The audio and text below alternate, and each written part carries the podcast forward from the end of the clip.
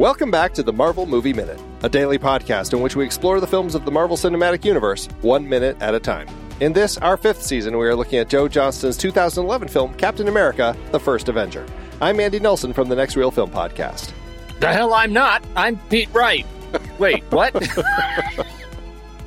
Uh, today we're talking about Minute 58, which begins with Steve giving Peggy orders and ends with Hydra's prison cells.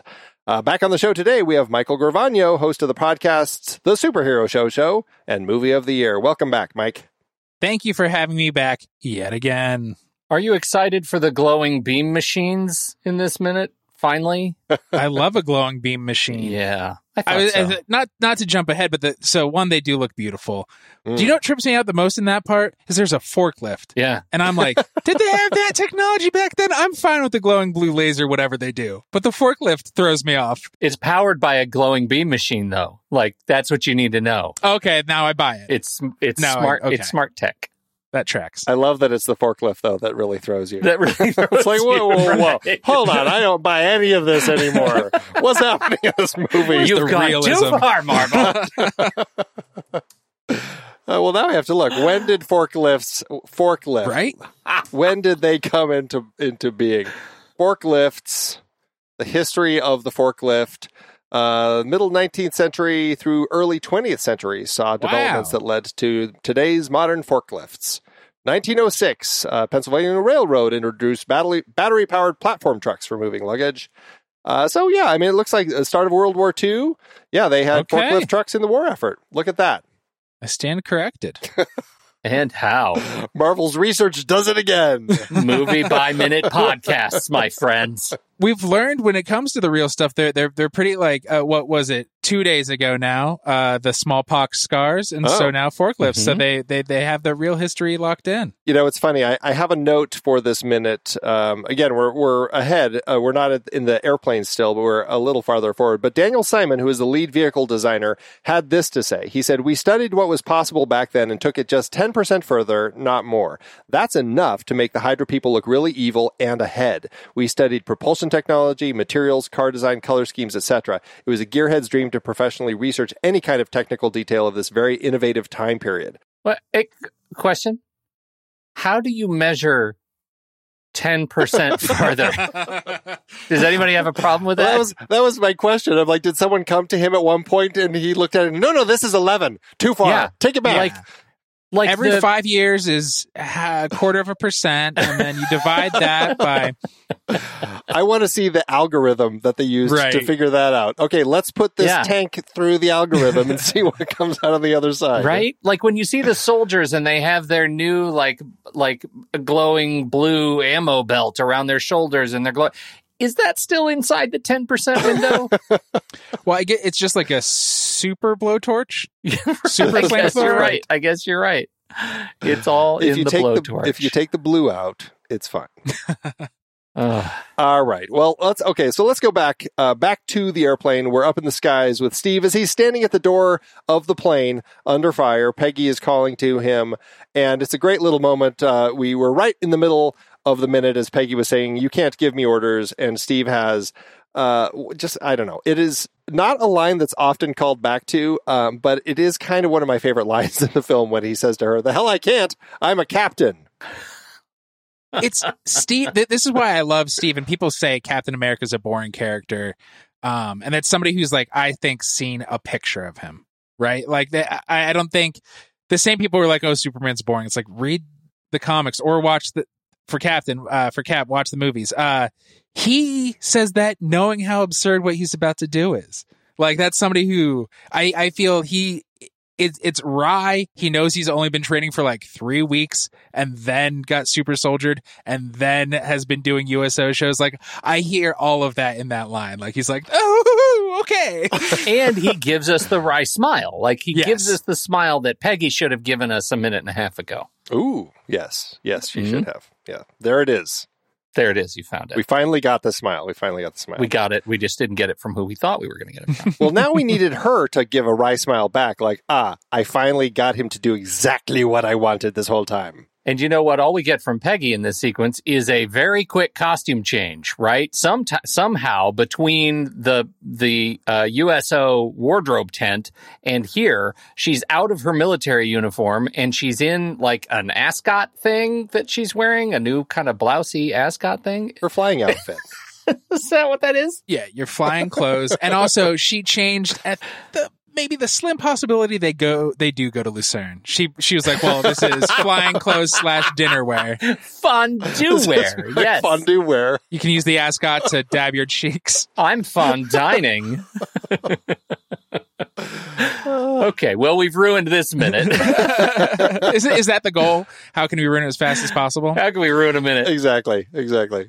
The I, I think this is in the slow steps of them falling for each other. This is another moment where he she could have quipped back a smile, but she, she's just like bombs are exploding there, bullets are whizzing by, and she's just hanging out the plane looking very concerned as he goes off. Even if this was her original mission, uh, and he's doing what she wanted him to do, she is now too concerned for Steve. Is that concern or is it awe that his his like parachuting form is perfect?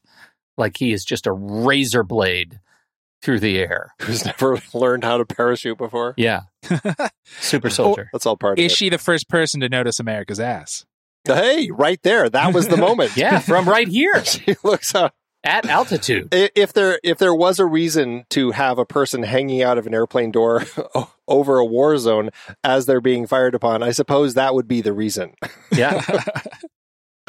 Uh, yeah, I mean, have you ever run to an airplane door as it's being fired upon to look out the uh, uh, out at the land below? I I don't know. I think I just realized that's a phobia. I didn't realize I had. Didn't know I had. Yeah, I I don't think I could. I, I think if an airplane door was open, I think the other side of the plane is where I would be. Mhm. I, I'm not one who's ready to go uh, skydiving anytime soon. I think you'd be great at it. I'd like to see you do that. And you can do it right after you have your weird wine fondue. I'd like you to record a bonus episode jumping out of plane. That's probably the best time to do it. I'll probably, you know, have some sort of a, a strange buzz or something Yeah. going on. I'm like, well, now's the time to throw myself out of an airplane. perfect opportunity for one of those patented Andy Nelson bonus episodes. All right. So Steve jumps out uh, and his uh, his parachute opens. We we learned that he does have a parachute. What did either of you have a thought as you saw this that uh, you know he is Captain America? He's just going to jump out of a plane. He doesn't even need a parachute. Before you saw the chute open, was there that thought in your head? because the Winter Soldier one is so burned in my head. That's my favorite Marvel movie, and I watched it so many times that I was like, "Oh, I didn't remember. Is this where it first starts?" And I was like, "Oh no, he has a sheet that makes sense that he's not at that level yet." Yeah. because he doesn't know his strength. Yeah, no, I'm I'm right with you. I absolutely thought about it though because it's so easy to transpose that particular scene. Those are the those are the two big jumps, right? It's Iron Man 2 uh where she doesn't really but extra footage I think throws the helmet out or does she kiss which one does I can't remember what was actually brought what is actually in the movie now where she kisses the helmet throws it out of the plane and Tony has to dive for it and then in Winter Soldier when he jumps no chute. Uh, yeah, I guess that. Uh, I guess that's it. Yeah. I mean, I, as as I said, obviously Bruce Bruce Banner jumps out of the, He jumps out of the everything. helicopter Yeah, Yeah. and and turns it's into the thrown out. And then later, Falcon does it. I think a clear callback to the Winter Soldier. Sam, I think, is he- yeah, I guess Captain America, right? Sam, Captain America, Mhm. uh, does the same thing, talking uh, to his little protege in the Falcon and the Winter Soldier TV show. Right. Well, any last thoughts about anything up in the air, or shall we head to the woods below? Get to the woods. Get to the woods. Into the woods. Into the woods we go. Uh, we're down in the inside the factory. We don't get any exteriors in the scripted. Actually, we do cut to a few exteriors before we go inside, but not here. We just go straight in to the Hydra factory floor. Uh, what the hell are they doing? I, they have these giant round things that uh, I guess you know what it is, what it seems to be. As we have Zola talking about the Valkyrie, we we actually get him saying that. Um, I it seems like these must be like part of the engine. Like they're they're building these big wheel kind of wheel devices full of these tesseract powered uh, batteries, basically, and then putting them onto a giant rod. So there's a bunch of it. It just it, my my sense is it's some form of an engine. Do either of you have any idea? Well, when when you pull back at minute or at second 54 in this minute, you pull back and you see that the giant rods are going into what look like rocket tubes, like missile tubes. And I don't remember the engines on the Valkyrie having those fins on the back of them. You guys see what I'm looking at? Yep, yep, yep. I thought it was engines too, but as soon as you see where they're going, it feels like they're going into those missile tubes, especially the one right at the front of the Yeah. like the lower right hand corner. It's it definitely has fins. But it also doesn't look like one of the weird suicide missiles that we see later. Yeah. Well, it could be like like a Tommy gun, you know, the the circular. That's it, it runs either like an pre arc reactor, a proto arc reactor, or a Tommy gun style ammo because they know they they shoot everything out of that. So Yeah. be, this is the use this disc until it's out of blue juice. Right. It kind of it rotates like, but like yeah, like a like a bullet thing. Like like it- that's what it looks like. It's like the cap gun thing, the little round cap A gun with all the little right. things. Yes. So basically, there's the these are the Tesseract cap gun, uh, you know, uh, arsenal, the the artillery. ten percent more than a t- cap gun. ten percent more. I, ju- I just want to know what the missile casing is. Like, And what well, are those I- fins for? Your point about those fins really does make me think that in some capacity, maybe what they're actually building here are like Tesseract powered bombs. But to your point, like what we see them flying, like those those those kamikaze bombs, they they certainly don't look like those yet. So it does Yeah. seem like it's something that we never see again. Maybe. Just showing how big Schmidt's plans were. The yeah, the infrastructure, you don't even know how many things he's built right? That could come up in later movies. And he wants sixty percent more. Say just sixty percent. And that was my question. It's funny that it ties into this ten percent thing because it's like, how does how does Zola measure sixty percent? Yeah, yeah, is it speed? Like, okay, we made ten today, so sixty percent more Right. tomorrow. yeah. Or, I- I like, I need you to kill and exhaust and kill sixty percent more prisoners. mm-hmm. Is that the measure? Because so far you've killed none, and I'm pretty pissed about that. I'm really upset. You're not burning through our prisoners fast enough. I, I love this back and forth because, and I think throughout, I guess he's only around for a couple movies, but I, Arnim Zola is so much more human than the Red Skull. And first, because he's kind of preening, right? He's like, hmm, pretty impressed. The Valkyrie will be ready. And then he gets deflated because Red Skull's instantly like, I want 60% more. And then when he says, kill the prisoners, Zola looks pretty distraught by that. And he's a Nazi, Yeah. but he's still like bummed out. He's like, oh, I got to kill the prisoners and work them to death. That's not cool buddy, what is the rest of your team doing right now around the world?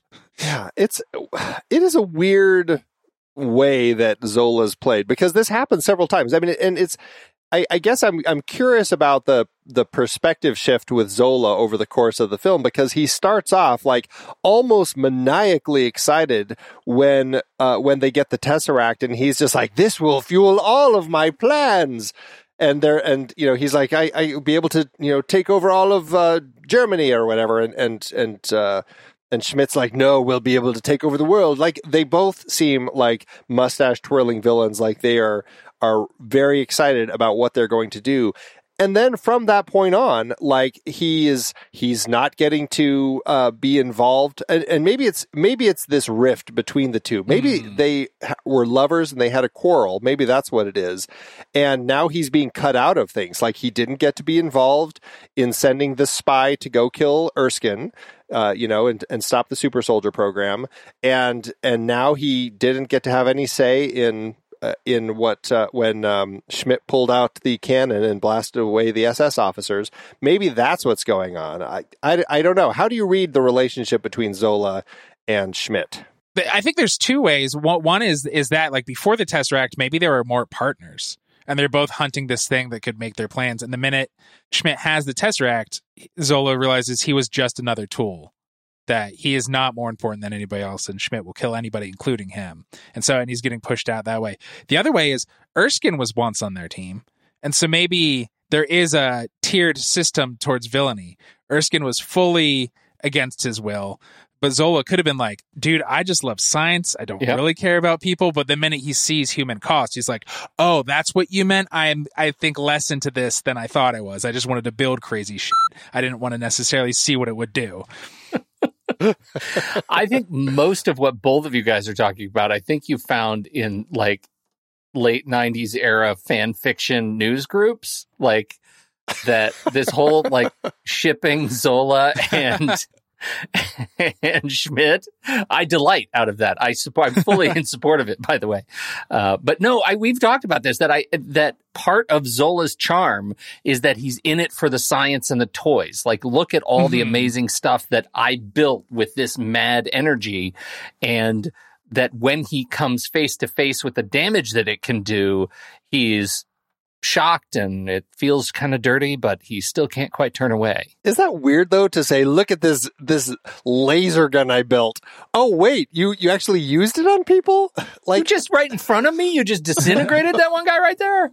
Yeah, that was a rough minute. I think he'll use it on anybody, right? Like, I, I think it's that he's realizing Schmidt does not care about his own men or anybody at all involved. Like, and that started from the minute when they were first playing with it, the Tesseract, and he's like, "I'm going to slowly do it," and Schmidt pushes him out of the way, and there's blue lasers go all around their science room to build that first battery. Yep. That's right. the, the disco science room. And and, and Zola at that point is like, "Oh, I thought I was working with a fellow scientist. I think this guy might be Yeah, off his rocker, mad. Yeah. A little kooky. a little kooky." He Those- is though. He's a funny sort of mini authoritarian because at the end of that sequence, right, he's so distraught by his exchange with Schmidt that he really gives this administrative bozo the business. Like he's the guy comes up for a signature. What if that signature was right important? Like what if that was we need to take shipment of new blue juice? Like and what if, you're what not if this what if this is the order like boost everything by 60%? Yeah. This is the 60% order and like people are waiting. It's so funny to me. One, just like the forklift, another thing, even though it's even more basic, I was like, were clipboards around in the 40s? it just feels newer than World War II, but it's so funny to imagine Hydra's soldiers having to do stuff like, here's inventory, boss, check it off, gotta go peel the potatoes, gotta keep the guys fed. Like, it's such, it's such a mundane action to sign or check off whatever it is on a clipboard with all this blowing goo. You know what it is? He is the Timmy of Hydra. Yes. nice He work, Timmy. Look at me, Ma. Look at my clipboard. Oh wow. Uh, we we've gone some places with this conversation. Yeah. Um, well, it is. It's interesting to see what they're doing here. I'm very curious to kind of continue the journey with this. And I, what I also like is the fact that this is really the first time we've seen what that what they've been doing with the weaponry. Like we see these troopers walking around, and they all have these like these crazy tesseract powered backpacks that are glowing blue energy. Uh, I mean, we'd seen kind of some signs of that development, but you know, from the time that we first saw that uh, back in June 1943. Like this is the first time, November 1943, we're seeing like mass use of it, and so it's it's pretty interesting to see, and I'm excited to see kind of how that continues to develop because we're going to get a lot of that in the coming minutes. Yeah, well, and because in our very first week, we saw Johnston's first tease of use of lens flare. And this scene gives us that that thing that causes me no end of joy. The madness of blue goo lens flare off of these soldiers' guns. I mean, every time the guy walks across the catwalk there, and it's just like a searing blue blade of light coming out of his backpack. And when in a few minutes, we're going to get a break where there's going to be so much lens flare, you might not even know what's going on in the scene.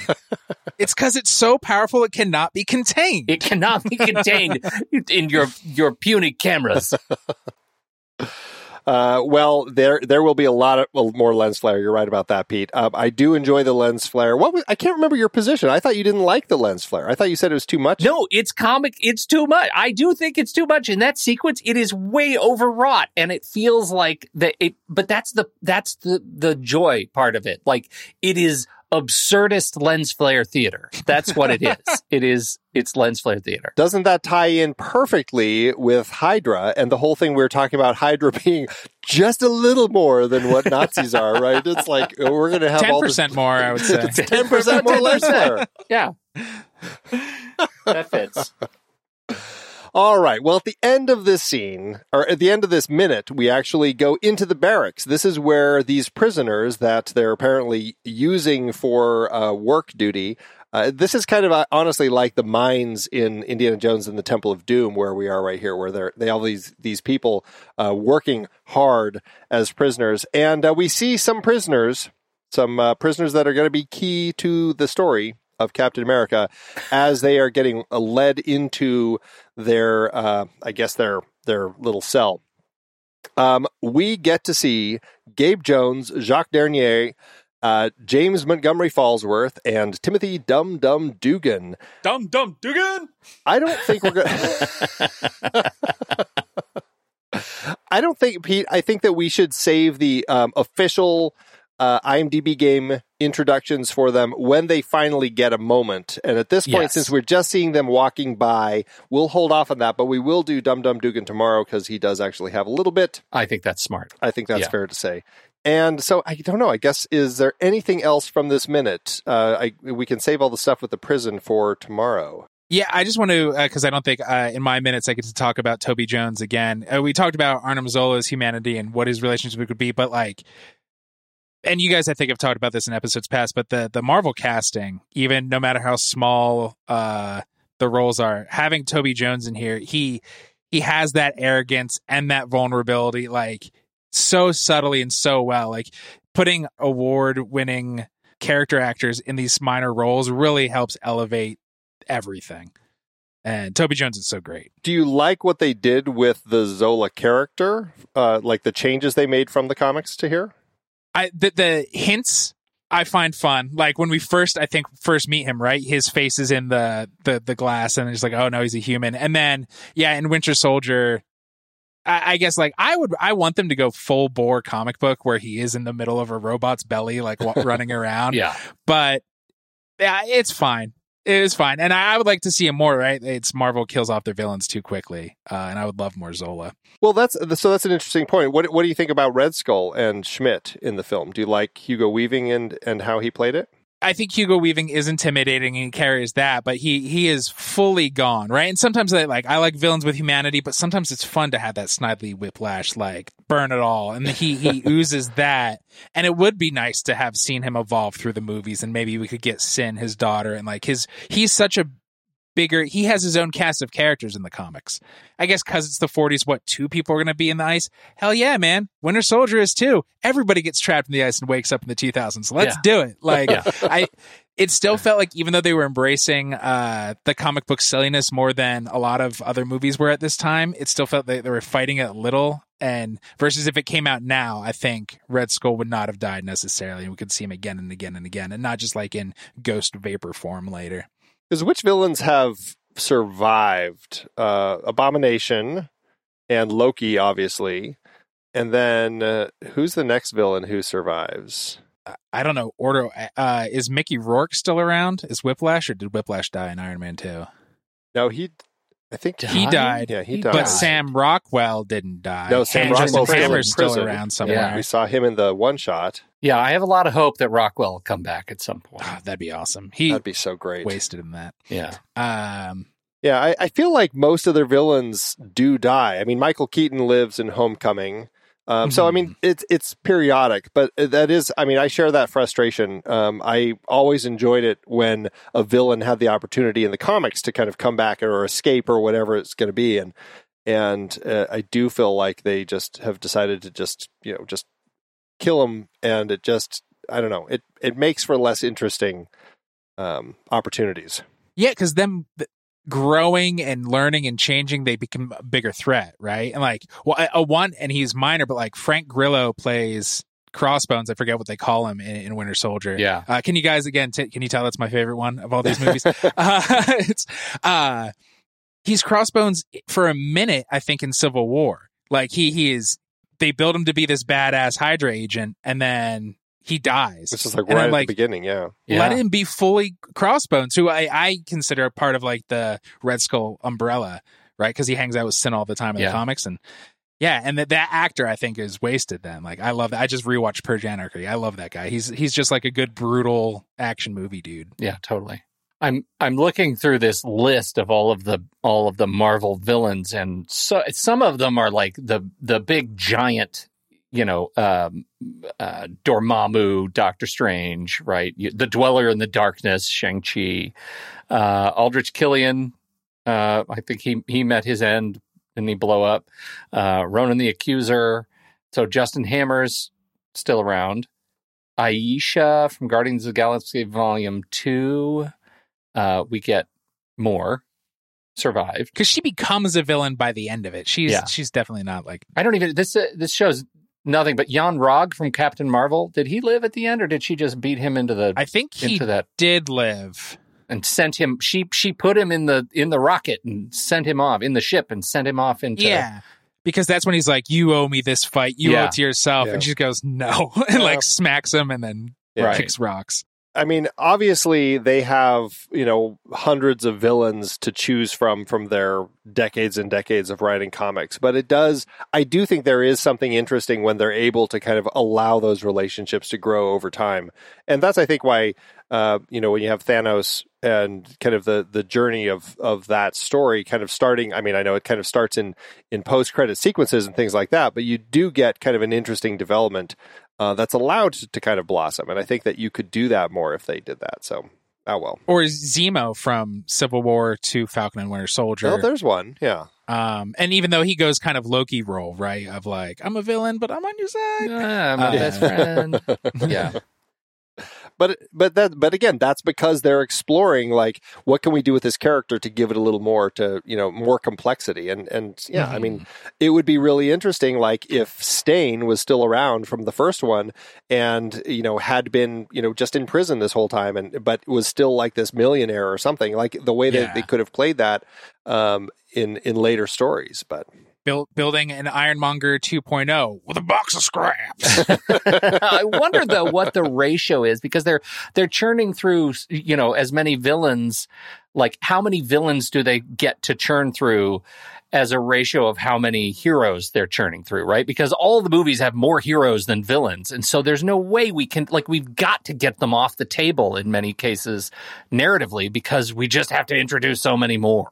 I mean, it's not like I don't understand the challenge of it, yeah, of, yeah. of keeping villains around. But of course, then you run into, you know, uh, building up this potentially great character and killing him in the first 10 minutes of the next movie. Right. And then, and, or like Thunderbolts is going to come out, right? In a yeah. few years. And wouldn't it be nice to not be like, well, I know the five who are alive, so it's going to be them on the Thunderbolts. Yeah. like, right. Truth. I think a lot of it probably, and this is, this is uh, a very cynical way of looking at it, but a lot of it probably boils down to uh, marketing and toys and, and other, oh, yeah. other avenues they can can you know sell stuff because when you have Captain America you can only sell so many Captain America toys because then everyone has it. And that's that goes back to kind of like the Batman thing. It's like, well, then you got to change his outfit every movie, right? Yeah. So that there's a different Batman, and uh, so that's why it's like, well, we want a different villain because we need another bad guy. We need another thing that we can put in a box to sell to kids. Mm-hmm. When the truth is, I would watch Eric Killmonger go up against every single team in the Marvel universe. Yes. I want more Michael B. Jordan. That's the only thing that matters. Well, I think that's that's the one I'll argue. I think he had to die, otherwise he would just be the hero in the audience's mind of the entire Marvel yes. universe. And they're like, "We made him too powerful. Get him off the board." Good. Too good. All right. Well, let's put a cap in it uh, for today. Um, so, uh, so Mike, tell everybody about your shows where they can tune in yeah, go over to wherever you get your podcasts. I prefer Overcast. Check out the Superhero Show Show, where every week me and my three compatriots watch and review every single live action TV show based on comic books. And if you're like, I know there's like four of them, there's more. There's more than you think. Because sometimes we found out a show that was out for months was based on a comic book. Because right now people are pitching comic books before they're even published and they become Netflix TV shows. And then we have to watch that. Uh, or check out movie of the year. Every season is a different year, and then we build a giant bracket and make them fight each other till we find the that I uh, just it's the tagline I say every week. We've had the best movie of that year. Real gave up. No gave notes. Up You're doing one. great. Yeah. uh, all of it lives at popfilter.co. Awesome. Well, all of that will be in the show notes. Check them out. Uh, we will be back tomorrow to discuss the next minute of the movie. So uh, thanks, Mike. Thank you. And Pete, thank you. Tomorrow, I might be 60% more Pete. Until next time, true believers.